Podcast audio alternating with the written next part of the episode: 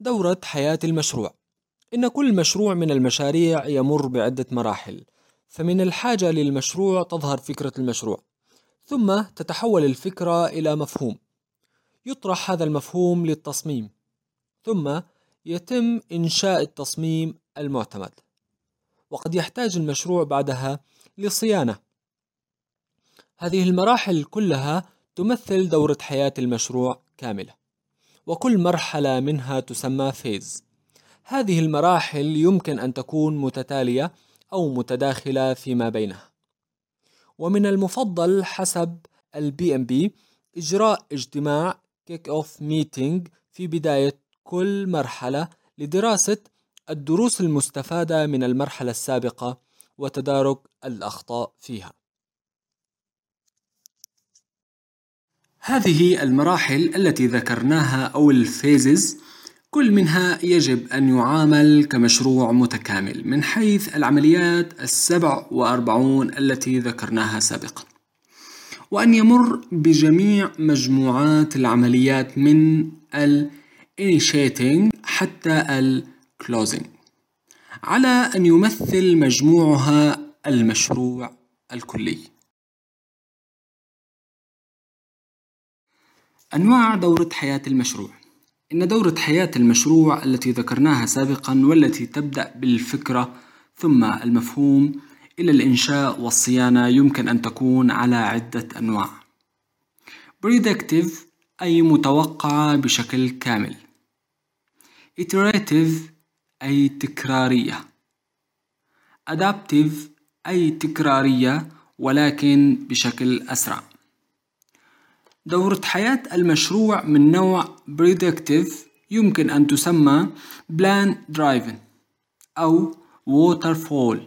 وذلك لأنها تملك خطة واضحة كاملة لكل مرحلة من المراحل.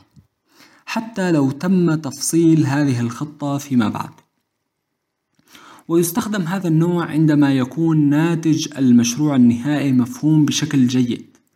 ويستخدم هذا النوع مفهوم ال Rolling Wave Planning الذي سنشرحه بالتفصيل لاحقا.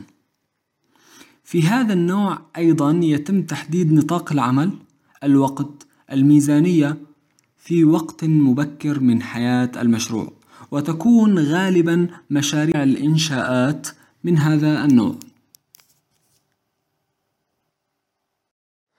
دورة حياة المشروع من نوع iterative. يستخدم هذا النوع عندما لا نكون مدركين بشكل جيد لشكل المنتج النهائي حيث يتم تطوير المنتج النهائي بعد عدة جات iterations من المراجعات. وذلك مثل مشاريع التصميم فغالبا المالك لا يعلم شكل المبنى النهائي مثلا ولكنه يقوم بالوصول له بعد عدة جولات من التصميم والتعديل على التصميم. دورة حياة المشروع من نوع Adaptive. وقد يسمى Change Driven أو Agile.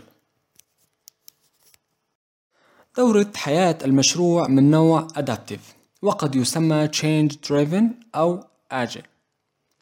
في هذا النوع هي تسليم كامل المنتج بمواصفات كاملة وقابلة للعمل من الجولة الأولى. وذلك حسب أولوية المتطلبات.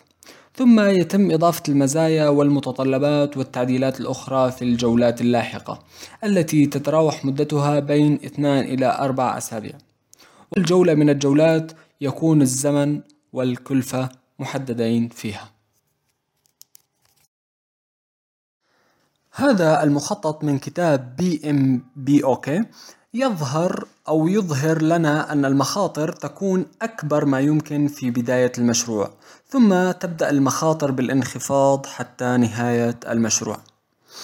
أما كلفة التغيير فتمثل العكس حيث تبلغ تكلفة التغيير في البداية قيمة قليلة وذلك لأن التغيير قد لا يحتاج سوى تغيير بالخطط والمستندات. وتزيد تكلفة التغيير مع تقدم أعمال المشروع.